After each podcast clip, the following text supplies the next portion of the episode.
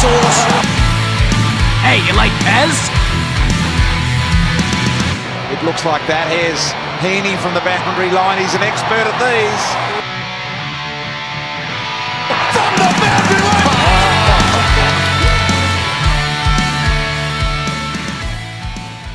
Hello and welcome to Behind the Boundary podcast.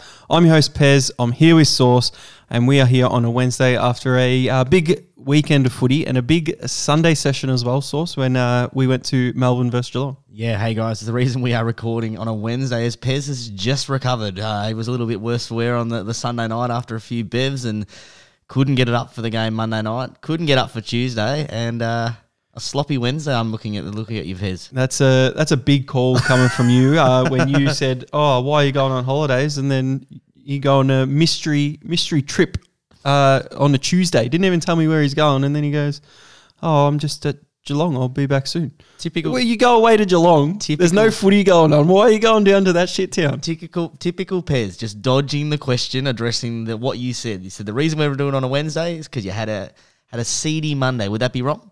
Oh, I I was not up for it on Monday. Definitely not uh, calling that. I said let's do it on Tuesday. Oh, I can't do it Tuesday. I'm going away. All right, no questions asked. Where, where, where you go? You go to Geelong? Oh, you're, you're a bit of a liar then. No questions asked, and the first thing you do is ask a question. I didn't ask the question. You I just said you told me. You told me you're coming back from Geelong, and that's how I found Yeah, and out. I was and I went to Geelong. It was a nice little uh, day trip. Went to a nice winery down there. Enjoyed the, the nice wind on the the edge of the cliff because it was freaking freezing. but it was Alright. uh, it was a good little getaway. I- Pez. I will, thanks, I thanks will, for asking. I will tell you what's what's happening with that. The supporters and the listeners, they don't want to listen to to that crap. They want to listen to us talk about the footy. But uh, the Sunday, very uh, very frustrating for you as a Cats man, uh, sitting there. We were playing uh, in the second quarter, one of my favourite games. Things you never hear at the Oh, footy. things you never hear at the football. Well, geez, it was funny because. The, the game was already seemed lost for Geelong that early on the stage, and Oh, we, getting we, we dominated.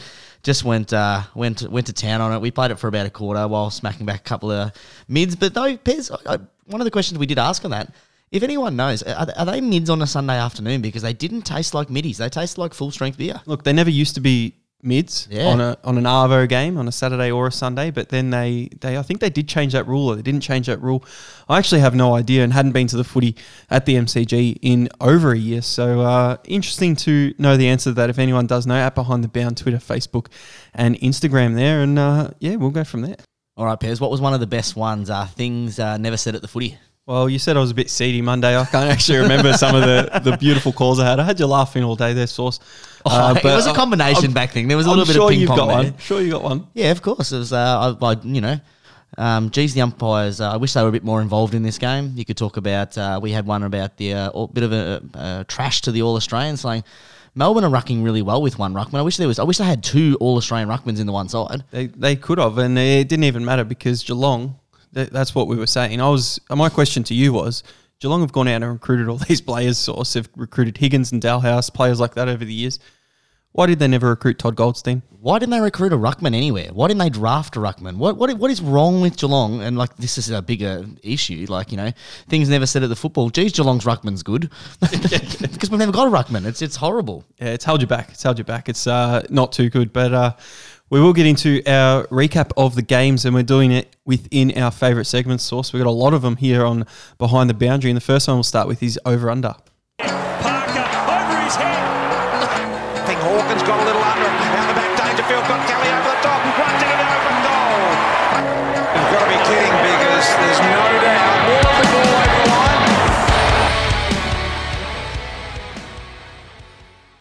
And our first game that we do now, these source, as we know from last week, are not always in order, but we are starting from the first game from the Thursday night. We've got Sydney versus Essendon. Sydney won by three points in the end, 83 to 80. Uh, a, a good watch on a Thursday night. Essendon supporters filthy at the end there, source. So you've got an over under. Yeah, well, before we get into the over under, I think Essendon supporters were filthy with the, the, the last decision, the Tom Hickey um, decision, which which I'll get into the end, Pez. But I think Sydney supporters should have been more filthy. The fact that they almost squandered this lead, they had 28 scoring shots to 20, and in that last quarter, Papley especially, just firing away, blazing away a goal, and they could not put Essendon away. And if they put Essendon away, then we wouldn't even be talking about this, um, you know, marking out of the what is it, taking the ball out of the ruck and being tackled, and you know the umpire, um, um, AFL coming out and saying that it was, you know, it was the right call, we would be talking about um, you know the the domin- domination that Sydney had on Essendon because they dominated all facets of this game coming into that last quarter, and they just needed to put it on the scoreboard. Yeah, they did. Like Essendon were, were decent going up forward. The the part of the game source that I wasn't happy with with Sydney was their defence when they were kicking behinds and squandering uh, opportunities. Essendon were going end to end, and they kicked three goals in a row there in that second quarter, and it just looked uh, lost for, for all thing. You're, you're going up against this Essendon side full of confidence, uh, a 75 point win over St Kilda the week before. Um, Sydney came out the first quarter, kicked 2 5 to 4 1, and they they nearly stuffed it up there in the second quarter when Essendon came out, kicked the first three, but Sydney kicked uh, five goals after that to close out the half and, and take a halftime lead, uh, which was good by them. But then they still squandered uh, opportunities and and still nearly let Essendon go down the other end and steal it. Yeah, they did. Um, uh, Buddy Franklin here kicked his 950th goal and kicked an absolute cracker in the last quarter as well to seal the seal the deal for the Swans. And um, you're right about this. Is that you know that's there's nothing a bigger killer in football when a team goes down. They've had all the forward pressure, and then Essendon go or any team goes end to end, score a goal. It's a back it's a backbreaker, and it, it almost cost um, Sydney their unbeaten streak. Oh, It definitely did, and it's it's not great, but it is great for Essendon fans. I think Jake Stringer's uh, return to the side is really giving them something up forward and giving them something else. Cale Hooker kicked another three goals, and I keep saying just you can't, can't play him up forward, but he actually got one and, and rove the pack and snapped it over his shoulder. Uh, Waterman's come in, he kicked uh, two straight, but the the guy I'm looking at here is Nick Cox. The, the big bloke running down on the wing. He kicked a beautiful goal uh, on the opposite foot, but then he had a set shot later in the game source and he's kicked it with his right boot and he's he's got nowhere near it. And if he kicked that, I think Essendon nearly go on to win that game. So he kicked one too, the big fella. Yeah, and a very versatile sort of player. They, you know, he basically played everywhere around the ground except for the ruck. You know, but even though for his size, he probably could have played in the ruck as well. Um, you know, a lot of comparisons went out to Adam Goodes in terms of the versatility around the ground. He can sort of do everything. But you, you're a little bit disappointing that when it comes to the basic stuff, continually AFL players let fans down and let themselves down in their clubs by not doing the easy stuff and just you know, making shit easy for, for everyone realistically, and that's probably the way it is. If he kicks the basic stuff, kicks the right goal, then, then they're then they're good to go. They probably go on and win it. Well, that's the thing as well. And uh, one other thing I want to mention is if you've got a player that's in defence source and you want to use them and they've got a beautiful kick, uh, you've got to use him throughout the whole game. Nick Hind for the Bombers, he had four touches, two in each quarter in the f- in the first half uh, to half time. He finished the game on 19 touches and looked really damaging, kicking the ball inside forward 50. But they just weren't using him or he was standing in the wrong positions. I- think that's got to be looked at. If you if you're going to use him as an elite ball user, running off the back line, a fast paced type player, uh, you've got to get him open in more positions to be able to do that. Yeah, hundred percent, Pez. It's like you know, why do teams go away from things that are working for three quarters of a game and then change the style? It's the same thing as the other one. If you've got people that are doing the right thing, reward them, give them the ball. It, it's you know, you compare it quite often. What we just, I just compared it then is that when teams go away from something that's working, you know, and and then they they they become stolted. Like you know, like Fre- Freeman, sorry, uh, Sydney continually attacked the footy in this. They were just inaccurate. You know, if they had they had tried and stalled the game and tried to slow it down and gone away what had done them to get them in front, they would have they would have messed this game up and they would have lost by heaps. So it's good to see that aspect of it. But you are right when teams go away from things that are working and don't continually attack or don't continually use players or you know you, you know guys kick four or five goals. You, you- I always compare it to like well, Russell Westbrook. You know, you watch him play, and like you know, when they were going through those, those championship sort of you know, aspirations in the OKC days, Kevin Durant would hit four or five shots, and then Westbrook would like freeze him out of the game. It's like that's what the AFL needs to do. They need to continually do the things to, to get the ball to the players that are making impact. Yeah, if Jake Stringer's on fire and he's kicked three and a As quarter, much as no one likes him, give him the ball. keep giving him the ball. that's, that's the thing. You got an over under for this one. I do have an over under, and this one is um, again we um we're, we're talking about an AF, a decision that's this is the third week in a row that there's been a 50 or 50 50 a bit of dubious probably 80 20 decision that the eight umpires have um, messed up ideally, but the biggest story out of this one for me, and something that we harp on, Pez, all the time, is the AFL has actually come out when so Tom Hickey's taken the ball out of the ruck, taken two or three steps, clearly been tackled. Not only did he get tackled and the ball spill out, so he didn't dispose of it correctly. The umpires have said, no, you know what, we'll ball it up. Everyone knew it was holding the ball. It was very clear that. And it wasn't because of the, the rule where, you know, you're taking it out of the ruck and being tackled. Hey, before you keep going, the AFL actually came out and gave the tick of approval to this one. and this is where this is where my uh, over under is is that we're getting to a, a stage in the AFL. So every round we're having this thing, and for the first time ever the AFL came out and said that the decision was wrong for, for the Brisbane Geelong game. So there's 17 rounds where we're averaging one a week, right? I'm going to put it down lower, about six and a half. The times that the AFL is going to come out and say uh, that, they, that they've um, they've made an error, which which is very high. I think I might have to get a bit lower. No, that's too high, Source. That's way too May- high. Maybe four and a half. I'll go four and a half over under. That the AFL will come out and use it as an educational um, learning experience rather than a no, no, we're doing a good job and uh, put it under the rug. I hope you keep a tally on this one because I'm going to say that if it does happen, it'll happen one more time this season. It'll be a blatantly obvious call like the the Geelong Brisbane game because they just haven't had the history of doing that source. They just don't want to come out and say, "Yep, this umpire was wrong for whatever reason." Uh, they don't want to put pressure on the umpires or whatever. That's actually their job, and it would actually be better if you did put pressure on that umpire because it teaches every other umpire in this at the same time. But I don't think it's about putting pressure on. It's about looking at the long term aspect of things. If we continually say that wrong decisions are right, then when the, that same decision gets made later on, that's going to be wrong as well. Now we've got two that are wrong, rather than someone goes, "Hey, that's right." Um, you know, this, this, sorry, that was wrong. You know, you need to blow it this way. And then the next time it happens, there's no excuse because the, first offense is going to be like, well, last week you told me that was right. And when it's very clearly that's the wrong interpretation of the rule. Yeah, well, I'm definitely under on it. They're not going to uh, be able to do that or change that. One thing I did find interesting on uh, AFL Twitter was when the Essendon supporters were talking about a couple of times when uh, the ruckman for Sydney actually took it out of the ruck and got tackled straight away. He didn't dispose of the ball. The ball spilled out in the tackle. They wanted holding the ball. Uh, apparently, some supporters can't keep up with the rule changes, and I don't blame them because the rules change all the time. But the the ruck free kick when they grab it out of the ruck and you get tackled straight away, source, it's actually not a free kick anymore. It's just uh, to to teach a, a couple of those fans on Twitter. Yeah, yeah, but that wasn't the reason that that, that that incident was holding the ball. it was the fact that he got the ball, he then took three or four steps and had prior opportunity to dispose of it, then was tackled and the ball spilled out, so he didn't dispose of it correctly. But see, this is where the, the grey area is. If the ball dispose of it. spills out in the tackle, But he didn't dispose of if it the ball spills out in the tackle, that's what they use as an excuse. But sometimes they will pay uh, incorrect disposal. So it's really confusing. Uh, sometimes we're four rounds in, and a rule like that shouldn't have that big of a grey area. Well, it, it, you know, the holding the ball rule in itself has so many grey areas because there's incorrect disposal, there's not making a genuine attempt, there's prior opportunity, there's You dragged it in. you dragged it in, you dived on it. There, there's so many different aspects to the rule, but the thing is, Pez, every AFL fan at the grounds and watching it and the media seem to understand the rule. Would that be fair? Have a, I feel like it have a more of an understanding of the rule than than the, what the AFL do. Sometimes you got to feel like uh, if the commentators are actually coaching from the commentary box, it'd Yeah, be, maybe. it'd be a little bit better. Uh, I don't know. Uh, we do have to move on from that uh, first scintillating game of uh, only three points.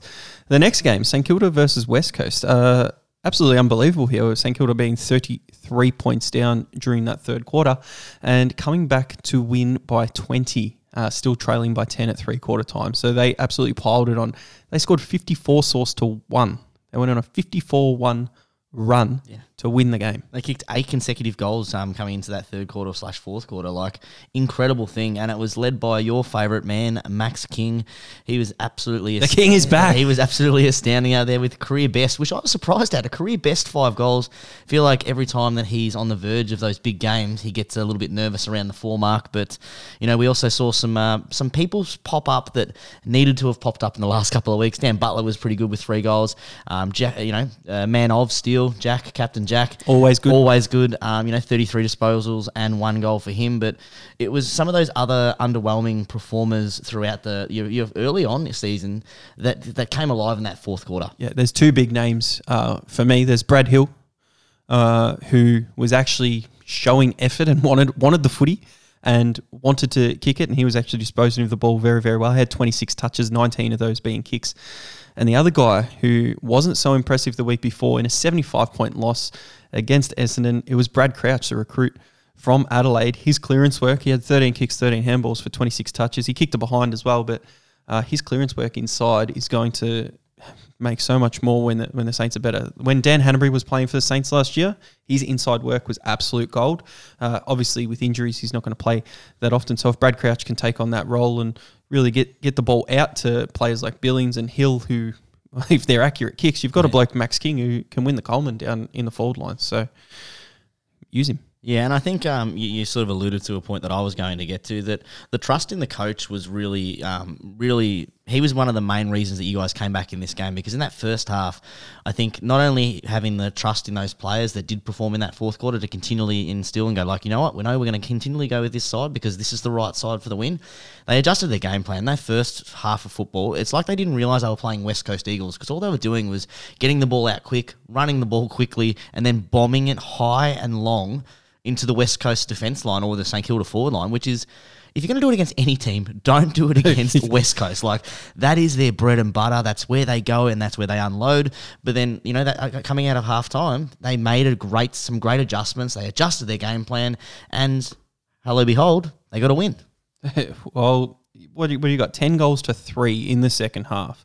And you had 27 scoring shots to 17, a plus 10 for scoring shots for a team, West Coast, who are, are going to be bleeding. They've gone to Marvel twice now and lost. Well, they were up by, I think, seven against the Bulldogs, Yep. or 12 against the Bulldogs, had Both- a kick to go up three. Could have had those two, banked them as two wins and put the pressure off them. But now the pressure's right on. They've got to really win those games, and they've got to, you got to sneak a couple more away. So after being 33 points up, I'm not sure what Adam Simpson would have said to them. Uh, a, a long trip back, and they've got Collingwood this week, so they might come game, out really big They might come out a bit, but uh, yeah, my thing that I've got for you, a little over under for you, Source, is a comeback by more than 30 points uh, in the second half. So if a team's down by more than five goals within the second half, how many times this season will a team come back and steal the victory?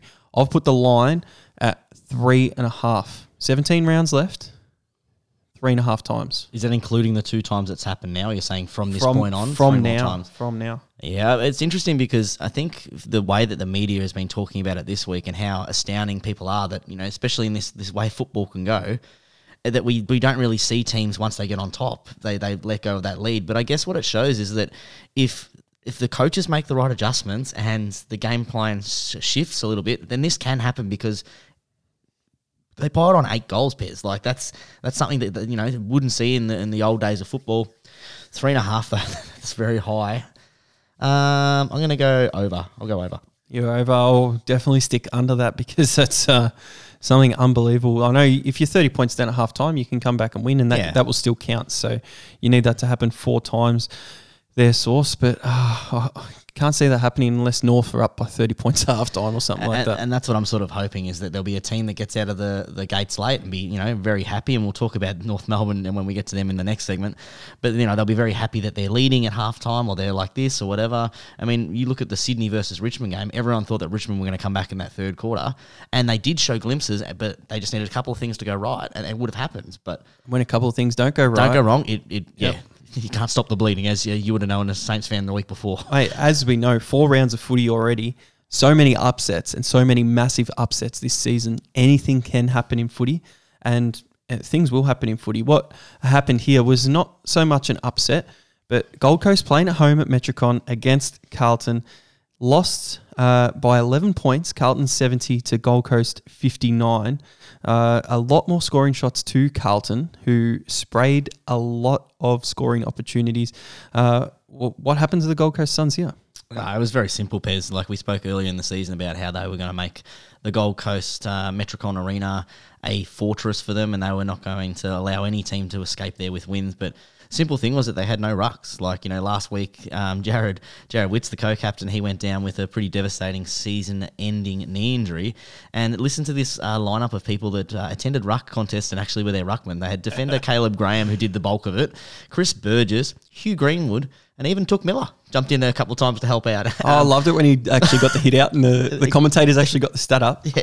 He's actually had five hit outs in his career, Touk Miller. It's incredible. Like, um, you know, but for me, um, this game was not just about ruck, um, the ruck work because the Gold Coast uh, they were allowed to be in this game because Carlton had a, a you know a second quarter that they sort of they jumped out to a little bit here and there, and it was through it was through the ruck contest, but. For me, it was the inconsistency of some of the players that we've been, you know, really tipping our hat to in the first the first month or so. The Gold Coast, um, we're not going to use these as excuses anymore of these players that they're not stepping up. But you had, you know, Noah Anderson was fa- fantastic. Um, Jack Bowes was pretty good. Swallow's always good. Ellis is always good. We need those other young players that we've been talking about, Rankine and King, and, and some of those other players that we've been, you know, really excited to and talked about you need them to be starting to build more consistent approaches because I feel if those other three or four players you know mentioned play well, Gold Coast win because uh, Carlton really didn't want to win this game. They were doing everything in their power to give uh, Gold Coast the chocolates. especially in the last quarter. You know how we spoke about in the Essendon game getting the ball in Hind's hands. They- They've got a bloke who's an amazing, beautiful kick of the footy. Jack Lukosius only had 13 disposals. 11 of those were kicks. But if he's not having 20, 25 disposals a game, uh, Gold Coast Suns, you're doing something wrong. Get the ball in that man's hands and good things will happen. Uh, now, it was a one point game at three quarter time, and Carlton came out. They kicked one goal, seven. So as you said, did absolutely everything in their power to try and lose it. Gold Coast only managed three behinds in that last quarter, and to only lose by 11 points uh, was a little bit embarrassing in the end for Carlton. But they get the four points. That's what they needed. And big thing about the Gold Coast this year, Source, I had them in the eight, but after going one and three, realistically, you, you look back at all their games, they could be four and zip. And they're one and three, and they're in trouble. They definitely are in trouble, Pez, and it's it's disappointing because I think you had them, and a lot of people were sort of 50-50 on whether this is the year that they were going to make that jump. I said though they'll probably one more year away, and I think you know they're they're a bit unlucky. Like they've had you know no ruck, they've had their ruckman go down. They've had probably their best player who's played now a combination of five games for them go down. Um, they're getting players that are still trying to find their feet, but it's hard trying to build a dynasty and build a culture of winning when you don't have the same players on the park there. And uh, they're really going to struggle with no ruckman in the next couple of weeks. I think they've got some big games against teams that have established ruckmans that, you know, realistically, it's going to be hard to win the pill when you don't get first look at it. Well, they got the dogs, then the Suns, and the Pies. So, The Suns play the Suns. Suns play the Suns, do they? oh, they better. if they've got a buy and they play the Suns, they might actually get a win. How good's that? Oh, the Swans. The Swans, that's a bit better, there, Piers. But again, three teams that have established ruckmans. I was going to say Stefan Martin. You got Tom Hickey, Brodie Grundy. So, ugh. But but if you look at that game, right, if they have a ruckman and they had Matty Rowell playing, they're all achievable, winnable games. Especially because I would assume probably what one of one or two of those are at home at the Gold Coast. So, and that's the issue, is and um, and uh, it's disappointing for the Suns because this was the year that they needed to win all their home games as a starting point to make a run at it next year. Look, they lose all three games and, and they're in trouble. So the over under here uh, is Gold Coast season's over. Now, Source, you had them at 12th on your letter preseason. I had them in the eight, as I said. So we'll sit them in the middle. Letter, letter position 10. Do you think they go over, so 10 or above, or under 11 or below? Yeah, like I think unfortunately for the Gold Coast Suns, I have to go under, uh, and mainly because there are teams that aren't performing that well, like Brisbane. You've got a couple of teams down the bottom that we just don't know about in terms of like Carlton and um, Collingwood and GWS. Those teams that you know people predicted to be around that area. And if you compare their lists, their lists are just a little bit um, more on the park, to be honest. Like you know, they're they're you know, there's no real Adelaide's not the easy beat that they were. We predicted at the start of the year, so they're probably going to struggle against some of those ones. Same with Freo. You know, they'll play Hawthorn and North, but I think they're going to be well under. just just heartbreaking. I have to go with you on the under as well. Uh, unfortunate for the Gold Coast Suns there. Uh, that concludes our segment of over and under. We've spoken about three games. There are six to go, source, and we head into big win, little win.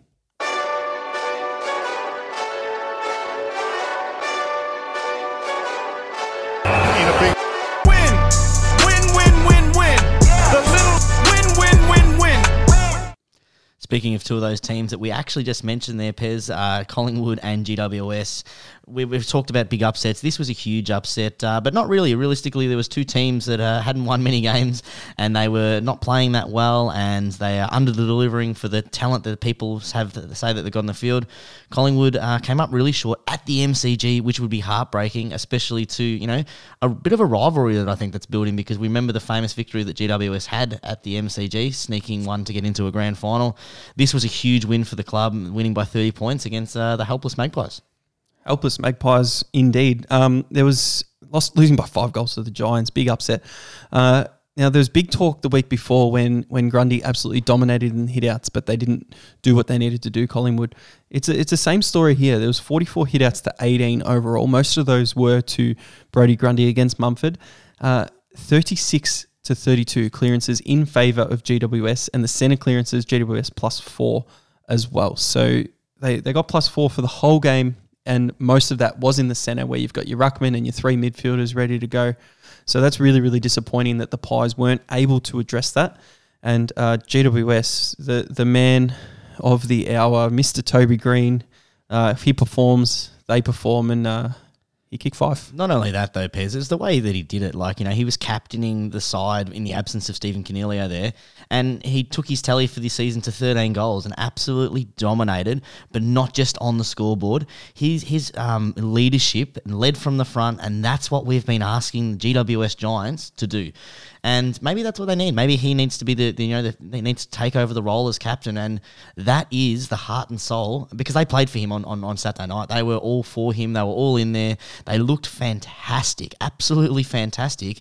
They were doing the team things. They were running the ball. Again, you know, Collingwood didn't have, um, take, I guess, take the opportunities from the ruck that they were getting.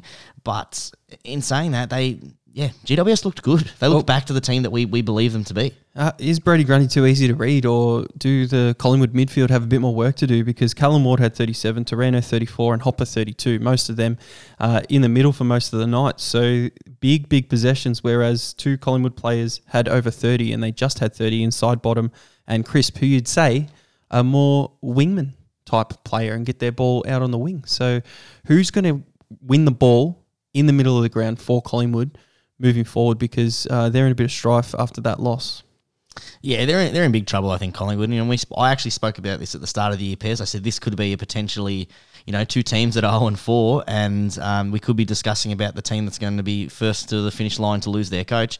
Collingwood go up next week against the West Coast Eagles. They'll be back at Optus Stadium for them, and. Uh, Nathan Buckley could be in a lot of trouble because th- there's a range of different decisions, and it's not really his fault because of what the club has allowed them to, to be left with after you know the exit that they had um, last year, well last year famously, um, and it's not his fault, but they will need to start to, to address it. They had um, you know they had a couple of injuries that, that are not going to help for next week.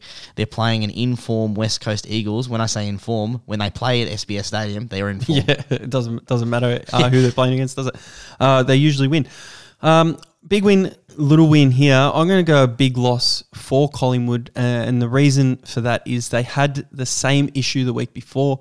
They weren't able to address it and get it over and done with. So I've already mentioned that in terms of Brodie Grundy and his hit out dominance. Uh, if he's going to hit it out like that, just smash the ball forward and try and get a contest at half forward or something. Try something different because it's not working and it didn't work. And they got dominated in the middle. And that's what led to their five goal demise on the weekend. Yeah, uh, for me, I'm going big win for the GWS forward line Pez because we've spoken about this a couple of times about they seem to get the ball in there and they just don't use it efficiently. Uh, on the weekends, they had 48 inside 50s, four less than Collingwood actually, but the they had 20 shots, 20 shots from 48 entries. As we said, Green had 5-1, Finlayson kicked 4-2, Kelly had two, Himmelberg had two shots on goal, three shots on goal. Like that's what that's a big win for them because that has been one of their problems that they just continually get the ball in there and then do nothing with it. There you go, Giants fans. You got a you got a big win for the season. Well done, their first win for the season as well. So that's another big win for them. We move on to the next game source. We had North taking on the Adelaide Crows. North leading at three quarter time. We're watching this uh, on the way to the footy on the tram, and Adelaide ended up winning by forty one points. Yeah, it's pretty pretty disappointing for, for North Melbourne because uh, they, the Crows looked dead and buried. Uh, they trailed by four points, as you said, at three quarter time, but it wasn't the because they were down. They had given away a big lead in that third quarter already. They were up, I think it was about you know three or four three or four goals. North Melbourne came back. They they dominated that that um that third quarter. They went in. They looked like they were going to take the run for it, but then I said this on the on the train Pez. I said this could go one or two ways. Adelaide could come out and respond or North Melbourne could be just content that they're actually in the game and then lie down and die, and that's what they did. And uh, lie down, they did. So you think they're just full of praise at three quarter time? Well done, boys. We're we're in the game. We're going to have a beer after the game. This is this is all good. So not moving the magnets around or not actually continuing to put the effort in and try and win the games. Now, uh, North, it's it's not their fault, mate. Look at their list. They they don't have that. They were they were four points ahead. Aaron Hall was impressive with 33 disposals. Jy Simpkin was back to his best as well, but um, too little and too late because no one did it in the fourth quarter. And uh, absolutely dominated. McAdam, I think he had most of his goals. He kicked three, at least Mm-hmm. two of them in that last quarter there. Um, Texans started started the game on fire again, two- kicked two, two goals, straight, yeah. two straight at the start. Finished with three as well. Fogarty had three. Schoenberg had two. Um, Stevenson was really good as well. He had two goals too. Goldstein went forward and kicked two goals. Nick Larkey was impressive with three goals. So something to look forward to for North. But what I want to know are North fans happy with that performance? They were up at three quarter time, which losing by 128 points the week before, not too good. But then you lose by 41 points. I don't know how they would feel. Yeah, I think. Do you know what's good is that the players that responded weren't just this like the senior players all responded. They had all their, their senior players. You know, people like you know Larkey, Goldstein was in there. Um, Hall, you had uh, you know some of the newcomers in terms of Stevenson, but Ziebell and Thomas they all stood up. That's a positive for the club. Now, running to the finish line, we can make excuses that maybe that uh, they ran out of legs. They did have a, a pretty, you know, a concussion early on there from Zurhaar. They had McDonald, probably one of their best players in the last couple of you know seasons. He was he was uh, laid out with a pectoral muscle tear, bit of a So, bit bit of, of a tear. bit of fatigue. We'll put that down. Well, it could be fatigue, but I, I would be happy with um I would be happy with that considering the p- probably piss poor performance they've put up for the first two weeks. I was speaking to a mate today, and uh, you put yourself in North's shoes, show a bit of empathy. What are you hoping for each week? What would be a goal you would set as a North supporter? Do you think? That we get beaten by skill error, not by decision making. So, like you know, we, we miss kick a couple here and we turn over and get scored against. Not that we one that we showing we're showing effort. Like so, we're showing effort. We're trying to implement a game plan, which you know, as I said to you last week with the Western Bulldogs, they're sticking with this game plan. It, it does look all right, and when they connect with that skill level, it works. You know, we saw that against Adelaide in that little bit of a comeback. That's the stuff that I would be happy with when a team's in the rebuild, and we continually see improvement from those young those young uh, draftees that they're getting. You know what I'm going with? Let's lose by less than 80 points. Be happy if we lose by less than 80. You just you just hate North Melbourne, mate. Like they've, they've come back. They were leading at three quarter time, which you would never have Against last year's wooden spooners. But they've, mate, they've never, never looked like leading anyone at, at half, at three quarter time or even a quarter time. Oh, I can't believe the most of the scoreline. I can't believe the scoreline. 41 points Yeah, that was incredible. in But- quarter. all right, so were they your big win, little, big win, little win, Pez? Oh, big loss. North Melbourne. I know you lost by less than 80 points, and I just said anything under 80 is good. But to be leading at three quarter time, you've got to you've got to still be in the fight to that final five minutes and and still going for it. You just gave up, and you, you don't want that. I know there were two men down or whatever. They had the medical sub come on, so so one man down on the bench, but North, you you got to show more than that. So it's a massive, massive loss and massive disappointment for your fans. Yeah, for me, I'm going big win just for Adelaide in general. They get their third win of the season, uh, which they didn't get that last year at all. Um, they they've you know there's a lot of things to like from this. They responded after being challenged at three quarter time. They got out to a massive lead, 41 points in the end, and actually that winning margin. And as well as that, as I said, they're, they're sitting fifth on the AFL ladder. They've already, they're they're, th- they're three and one, and they're, they're winning games away from home as well. Tick tick tick, big win for Adelaide Football Club. No one's expecting that at the start of no the way. year. They're expecting them to beat North, but um, be one and three maybe. But at the start Uh, of the season, we said that you know what they'll probably split those games. They'll probably North Melbourne probably win the one at, at Marvel, and Adelaide. That's what that's there. what you said, but Oh, not not me, mate. Christ, you're such a flop. I did I did say All North right, wouldn't win a let's game. get We'll into the last happens. game of the, the round that Pez that we uh, continued on our Sunday session from the MCG. We went straight straight across to uh, The to- precinct. to, the precinct in Richmond. Beautiful establishment, and we continued uh, having a couple of frothies watching the Fremantle versus Hawthorn game. And this this was a very interesting game. It was very topsy turvy, and there was a lot of things happening. But Pez, tell us uh, tell us how the, the Dockers got it done. Well, the Dockers got it done by domination. Only 15 points in the end source, but they were up uh, five goals to nothing in the first quarter, and we thought it was going to be a bloodbath. Uh, Hawks came back in the second quarter, five goals to one, and then it, wa- it was pretty even. Uh, then by that standards, the only thing keeping it even was Fremantle's goal kicking, uh, which wasn't uh, too flash hot, especially Nat- Nathan Fyfe, who kicked zero goals, six, and a little bit of a cheeky interview afterwards said he practiced his goal kicking and was spotted on the ground, actually kicking over the man on the mark uh, and kicking shots at goal, which is good to see. Yeah, it was good to see the Fremantle Dockers um, really respond after last week. They sort of got called out for not being physical. They brought it up to the Hawks. Uh, this is this wasn't a game that they couldn't afford to lose because it's at home. You're playing the struggling Hawks, and they actually came out and they showed a lot of lot of physicality. There were a lot of little spot fires going on, um, but you know they, they could have won this by they should have won this by um, 30, 40 points. They, they dominated everything. Um, the they just the experience through their midfield. They they you know they won the clearance of sixteen to five. They won the contested ball forty one to thirty three. They won the inside fifty 17 to ten, and they just didn't allow Hawthorn to, to get like a real proper sniff into it. And it was just their inaccuracy in front of goal that stopped it, well prevented them from uh, being big winners. Yeah, yeah, exactly right. The the only thing was the inaccuracy. But one thing to be impressed about if you are Hawthorn, Chad Wingard, uh, as that recruit from Port Adelaide, in the last two weeks since he's come into the team, he's actually shown some fight and uh, uh, shown some good things. He had 26 disposals and a goal, uh, which was really decent. Sean Darcy has been impressive over there. Uh, as well as the Ruckman source. So when he comes up against Geelong, we'll see uh, how, how you guys go against him without a Ruckman yourself. Yeah, well, it's uh, we'll be the big loser then, Pez. but uh, and for this one, who's your big winner? Who's your big loser? What's the what do you go? Uh, big winner is uh, Fremantle and Nathan Fyfe. And the reason he's a big winner, even though he kicks six behinds, he's actually going to be focused on that now. He's he's kicked beh- famous for kicking behinds uh, before in the grand final against Hawthorn years and years ago. So uh, I think he comes out and he kicks uh, kicks pretty straight and kicks uh, multiple goals multiple times for the rest of the year. Yeah, um, and I'm a, I'm a big win for just the Fremantle um, offensive line there. Uh, well, offensive line, their forward line, their, their scoring attack to get 31 um, shots on goal for, for a, a side that is famous for really dragging the life out of a game. And they showed not only that they can defend, but they started to put some offensive pressure on them. So big win for, for Fremantle Footy Club and especially their forward line and just being able to get multiple entries in there, as well as lock down Hawthorn and sort of restrict them to 21, you know, 21 scoring shots, 10, 10 more scoring shots from a you know, from a team that a lot of people had Hawthorn a lot higher, and Fremantle, they had them, you know, about thereabouts with Hawthorn. Really, really big win for uh, the Fremantle Football Club. Yeah, really, really good job and great job on uh, the big win, little win source. We've got three games to go, and it's bring your own hashtag. Hashtag Oh, this is interesting. It's a main event in any stadium in the world.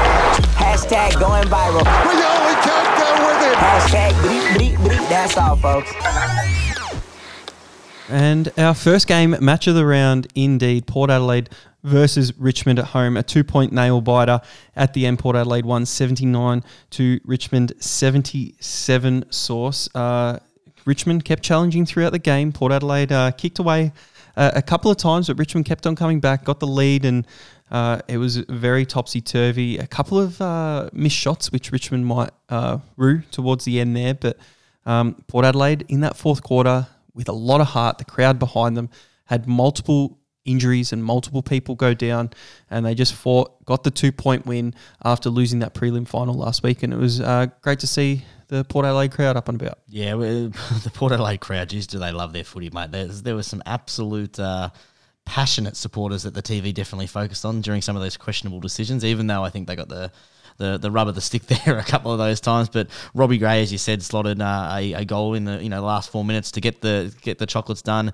They're starting to build a really good rivalry here. After the last three years, they've had some really classic games. We remember one last year where they won by one or two points. They had that prelim final that you know where Richmond uh, got the got the chocolates. But uh, Port Adelaide, uh, I think they face a bit of adversity now because they're coming into. They lost last week in you know in yuck, really yuck fashion to the West Coast Eagles and blown out. They've proven that they can win at home, Pez. The question is, is, is are they able to perform away from Adelaide? Because the trend is starting developing. They've got some injuries now that maybe that's not the case. Maybe they did so well last year because of the hub and not because of the talent that we all think that they really have. Yeah, well, two big injuries, Duursma and Butters, who will most likely be out uh, for a period of time. But the the big thing you did mention at their source, winning away from home. They come down and play Carlton this week, and Carlton coming back from Metricon uh, haven't been too impressive this year at all. Carlton and uh, pretty even money at the moment. Uh, where Port Adelaide, uh, I think they're sitting they're sitting favourites, but can they get the job done uh, away from that Adelaide Oval? Uh, one player I did want to mention is Lachie Jones, and the reason I'm mentioning him is because how many times was he mentioned on the, Oh, the God. commentary by that Channel Seven team? Just relax, He's he's got a mullet. He's got a mustache. Good on him. And, And, he plays for Port Adelaide. and he's a big boy. Like he is a big boy for a nineteen-year-old. But at the same time, he's had a year in the system. Like he's Let him not. play. Let him just do his thing. Let him play. He he actually uh, played decently. Had 17, uh, 17 disposals there, fourteen of them kicks. And the only thing downfall on him at the moment is he didn't have a tackle, and he had multiple opportunities to lay the tackle, but something just got in that situation there. Yeah, something that um I noticed from the game was I was a little bit disappointed with the Richmond midfield.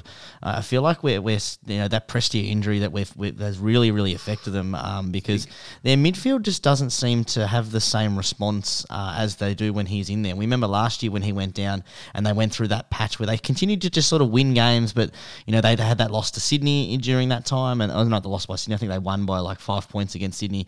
They had that loss to Port Adelaide last year when when Prestia went down. But they need more effort from some of these midfielders. Like you know, they're like their, their leading disposal getter was Jayden Short who had 31. Bachar Houli had 26. Kane Lambert had 24.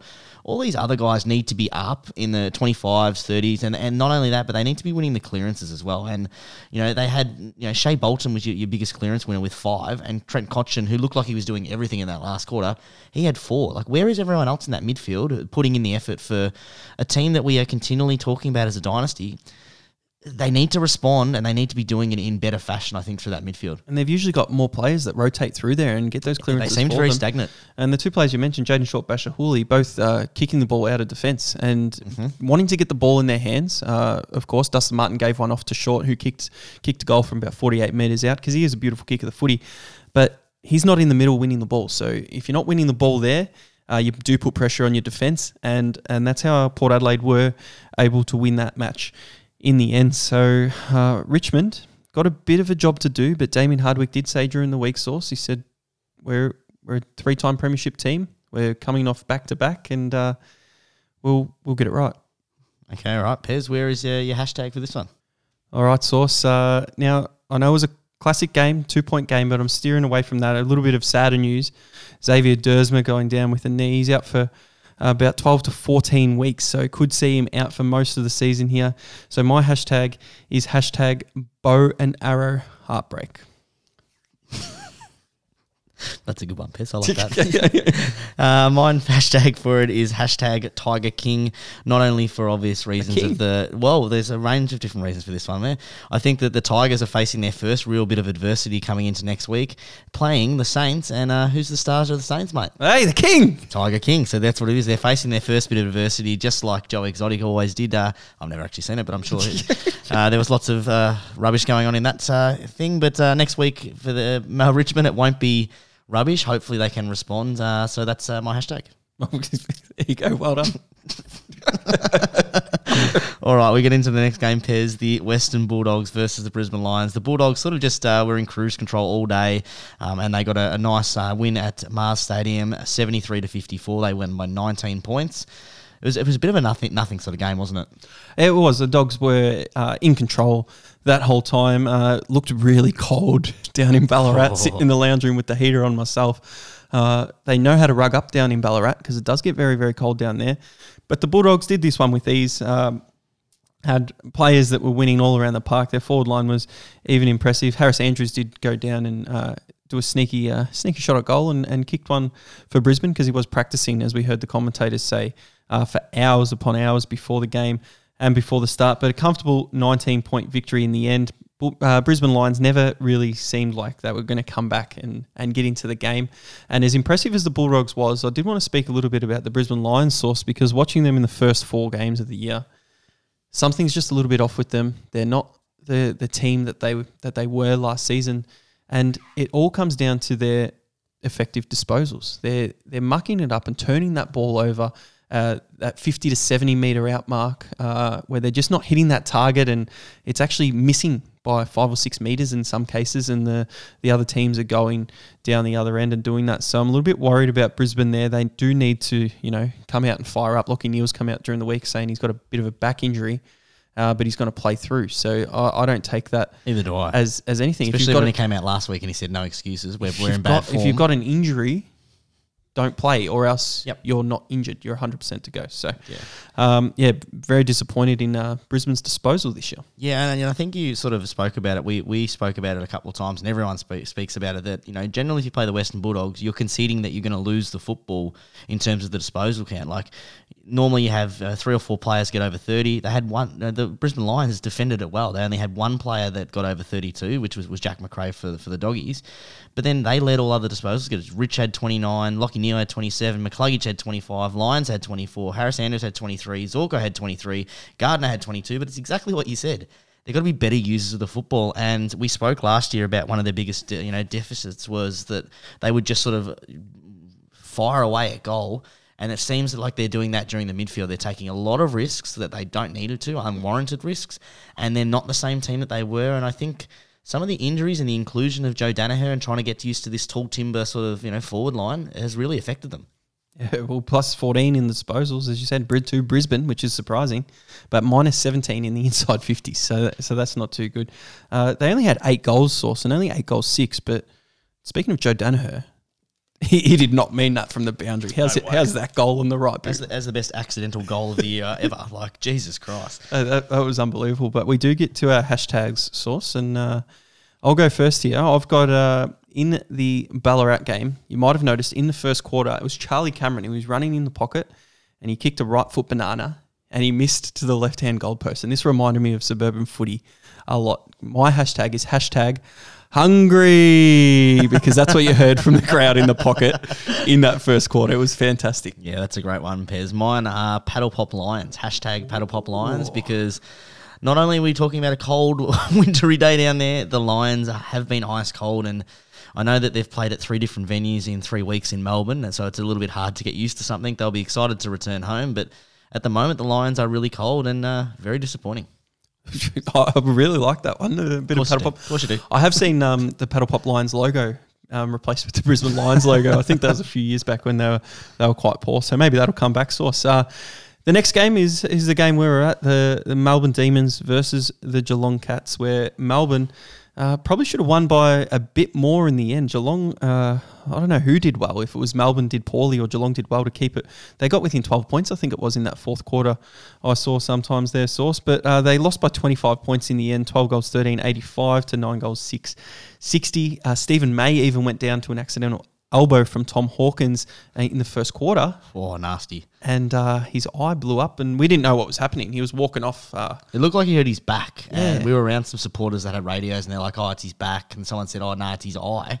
And the way he was walking, and we're like, well, he's, How does his eye affect yeah, that? It affect it? But um, when you watch the replay, it was a brutal hit, an accidental hit, of course. because um, it was on the other opposite side of the ground to us. We Yeah. couldn't see too well. brutal. And um, you know that actually when that happened, I thought because Geelong weren't playing well, and you know Melbourne's defence were were doing really well. And again, we don't know if whether it was Geelong's poor forward entry or whether it was you know the Melbourne Demons stepping up in that aspect. But it, it actually looked good for Geelong because they thought you know what May's gone down now, they might be able to get a unleash Tomahawk a little bit more. Um, but Geelong Geelong have got a lot of problems. They're, they're two and two, and we seem to you know, we, everyone just, everyone's going to jump on Geelong because they're topping up at the you know the older players, but their game style at the moment is rubbish. It is slow. It is indirect. It's it's it's not the same game plan that we were running last year. They, they picked up Isaac Smith for pace as well, which is really strange because they same with Shaun Higgins though. but they look good when Isaac Smith is running down the wing uh, with freedom and kicking the ball inside 50, but they don't do it often enough because they slow down and they let Melbourne get back. And Melbourne, even though they lost May, had Tomlinson cover Hawkins pretty well for the end, and Lever played uh, a decent game in defence as well, Source. So they, they didn't really have uh, that open space in the forward 50 because they didn't move the ball quick enough. Yeah, and you are right, Pez. Uh, Geelong look their best when they are streaming along those wings. And, you know, Jordan Clark, Ryan Myers, um, Constable, as you said, Smith, you know, Jack Henry's got some pace. They've got players that have got pace. I don't know why they are continually slowing it down and swinging. Yes, we are a good user, like team, you know, our efficiency for a kicking skill is really good but they're just they're just like they're actually their worst enemy and, and they're defending themselves a lot of the time because they've got some runs and they can take some high risks go through the midfield and they just they just they're just it's very frustrating to watch very very frustrating Oh, extremely frustrating. But what's not frustrating to watch is Melbourne at the moment. Uh, Christian Petracca, absolutely amazing. Wow. Three votes to him. Um, but the player I'm most impressed with is uh, the best small forward in the game source, Kozzy Pickett. He kicked one goal too. He's always in the right spot. I spoke to you a few times on the on the Sunday. He just gets the ball. He gets uh, so many goal involvements and score involvements. But the big thing that impresses me, he had seven tackles as well. It's it's it's very rare that you see um, you know a player in this early into their career that not only has excitement, but every time he gets the ball or anytime he's near the ball, the awe in the the, the stadium was just like just expectation. And every time, as you said, he made the right decision. There was one where he picked up the ball and got a clearance and was a two on one, and just this with ease, boom, bounce, bounce handball, popped straight back up great decision, just made the right decision. And in the rare times that he, you know, the ball bounced the wrong way, he did make the right decision. Geez, he works hard to try and get it back. Wow, he's, he's got the skills, as we, we say. And a lot of players do come into the league source that have the skills, but he's got the footy brain already where he knows exactly what to do and exactly where to be, which is also super important. So, uh, Kozzy Pickett, one to watch uh, in competition for the best small forward in the league, definitely. I loved, uh, I've only been to two games this year, Source. They've both been Melbourne games, Melbourne St Kilda and Melbourne Geelong, and seen him live both times. He is electric. So uh, we'll we'll go from him there. And what's your hashtag for that?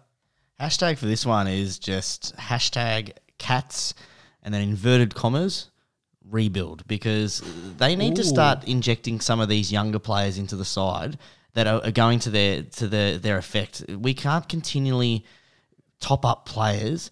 And I'm actually hoping that we lose this week against North Melbourne so that Scott can get the sack and we can start implementing a game plan that works because we need to rebuild our offense and we need to use the players that we've already got there rather than just putting in the 22 inverted commas best players. Put in something that's going to work for our for our brand of football that we're trying to win. And I know it's a bit of I'm a bit focusing on Geelong here. The D's were really good, but there, there- there's big problems because they have gone and tried to buy a premiership in Jeremy Cameron, who's yet to play, and you know with some of these other players and topping up, they they're in real dire straits of not making a top four finish at the moment. If they don't make top four with that uh, that age demographic in the in the old folks' home down there at Geelong, they need to uh, start to do something. My hashtag is just uh, a hashtag for the whole Sunday source, and it was just hashtag frothies because uh, there was there was plenty to be had. There was plenty to be had, and it was good to be back at the football pez uh, at the G, having a couple of beers, having some banter around in the crowd, listening to some idiotic comments as well as uh, hearing some great comments from the crowd. Oh, geez, I've missed crowd participation in the football pez. Oh, it's so good uh, sitting around those people. You wouldn't usually uh, be around and hearing what they say and just having a laugh uh, at their expense and uh, you chirping back a, a few times, just not looking at them or anything. Nah, just, uh, if you're gonna chirp back, I love the the chirp back. The best one was like, "Come on, umpire." He's uh, what was he saying? He's uh, he's uh, dropping his knees or something. No, what was he saying? oh yeah, Uh, there was a, some comment, and the guy stuffed it up. ducking his knees. Oh, he's ducking his knees, and I'm like to you, like, how do you duck your knees? What's what's that?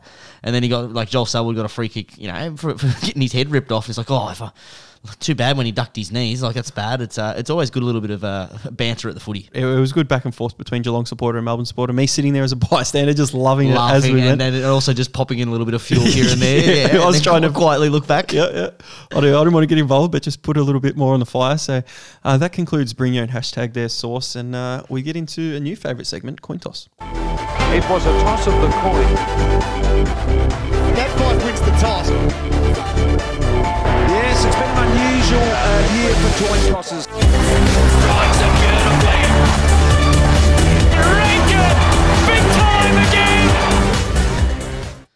Oh, Pez, I think the intro goes longer than the actual segment's meant to. uh, coin toss is really simple. There's two sides to every coin, and realistically, short and sharp and sweet. I give or Pez gives uh, a range of different uh, questions, and you need to give Pez straight away a quick snap, knee jerk reaction, yay or nay. Uh, but in the first one, we're doing a, a triple. So, last undefeated team pairs, you've got the Doggies who are 4 and 0, you've got Melbourne who are 4 and 0, and Sydney 4 and 0. Last undefeated team is. Dogs. Cool. Is that, is that short and sharp for you? Yeah, I go dogs as well. They got a pretty easy run. Uh, They got. Gold Coast GWS next two weeks. Yeah. Uh, and Mel- I think Melbourne, they've got Hawthorn and Richmond. They'll probably drop one against Richmond. But if they can get past Richmond, they, they could easily be the last one standing. Uh, no no um, shoe in for the Swans, Pez. Uh, oh well, they're playing GWS. They're playing Gold Coast, and they're both losable games for Sydney at the moment. We don't know how how they are going. Uh, the next one is something that's come up this week. We've got um, De Goey, and uh, is he up to the standard that of what is he on a million bucks a, a year or whatever he is? Is he up to that standard of a contract? Yes, compared to Grundy. yeah, yeah, compared But, to but overall, no, no, it's, he's not. He's not performing. You know, he's averaging under 15 disposals a game. He's he's not having many score involvements. He, he's down on every every stat around. Um, but is that his fault or is that the the the, the uh, midfield? that was going to be my point. I say he's not up to the standard uh, that he's shown before, but it is on the midfield. Brodie Grundy's winning the hitouts. The midfield's not winning the footy, and if he's playing up forward and not getting uh, first use of the ball and all that space inside forward fifty, he can't really go to work, can he? So uh, I think Collingwood's actual game style at the moment is not helping him in any way. All right, next one uh, has been a little bit of chatter with the AFLW this week with a concussion going to one of the main players who's now unavailable for the grand final. And we already have it in the male game, the AFL uh, bye before the finals. But the question is now if we would go to a more of a Super Bowl uh, NFL sort of scheme where we have the bye before grand final week or before the uh, actual AFL final start. It's a really hard one because when is this uh, going to stop? It, it came in before the finals to get players right who were carrying niggling injuries and they wanted the best players to be playing. But you go into a prelim final and Dustin Martin gets a concussion and he can't play in the grand final because it's a week later. Do you have two weeks just to prevent that?